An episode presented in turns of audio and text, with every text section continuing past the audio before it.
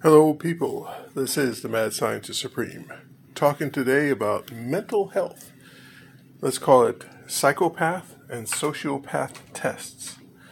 Now, your kids, your relatives, your friends, people out there, they found about 5% of the population are psychopaths, about 5% are sociopaths. Together, that's about 9%. And you're saying, well, that should be 10%. Nah, some people are both. So, it, now there's a, as everything else in biology, there's a bell curve. Some people are more psychopath than others, some are more sociopath than others.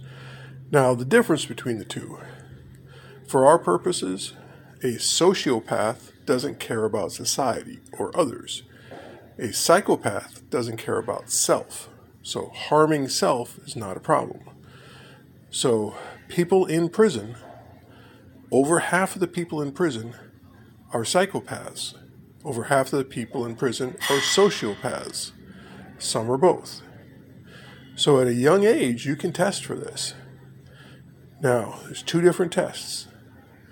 To test for a sociopath, you set them down on a computer and you bill it as a memory test. You show them a picture, tell them to memorize as many items in that picture as possible. Then it goes away for 30 seconds. Then it comes back with a list of, let's say, 50 things. 25 were in the picture, 25 were not. And they do the test. Then the next picture, and then the next test, and the next picture, and the next test. And then you give them an emotional picture two different emotional pictures at least, separated throughout the test. Let's say there's 20 pictures. One is a positive emotional picture, a child playing with puppies or something similar. And the next one, a very negative one, somebody laying on the ground with a broken leg and blood all over the place. Well, a sociopath will score just as high on those pictures as the other pictures because everything is neutral to them. They don't care about the puppies, they don't care about the person with a broken leg. Now, a psychopath may care, may score lower on those pictures. A normal person is going to score quite a bit lower on those pictures because they'll only see the puppies and the kid playing and not the ball in the background or the tree or the bird flying by or whatever. Now, a psychopath test, you wire them up like it's a lie detector test.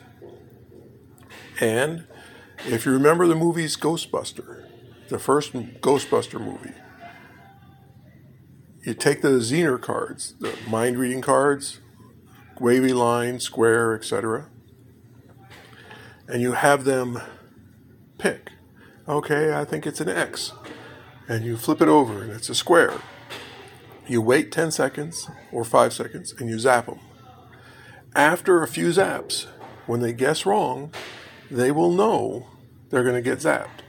So their heart rate will increase, their blood pressure increases, they start sweating. People fear punishment. Normal people do. But a psychopath doesn't. So that everything remains steady.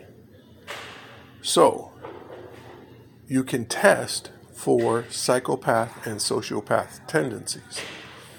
Now, let's say you test them at a, a, junior high level or middle school level, and then gear them toward joining the military. Because our snipers that shoot people from hiding, it would be really good for them to be a sociopath because they don't care about their person they're shooting, they won't have the psychological problems.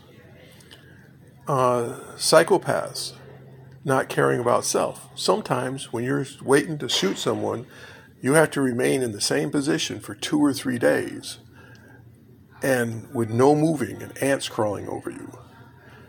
So, not caring about self is also vitally important. Different jobs for different psychological ways of being. So we can guide people toward the appropriate job based on their psychology. And the most caring people, you can guide toward certain, like healthcare. Semi caring people, you could, well, like being a doctor, you got to cut open someone in order to help them. So it's a balancing act. And with these tests, we can test the successful people in their fields and then test people in high school and find out which career path we should really encourage them to go toward. This is the Mad Scientist Supreme signing out.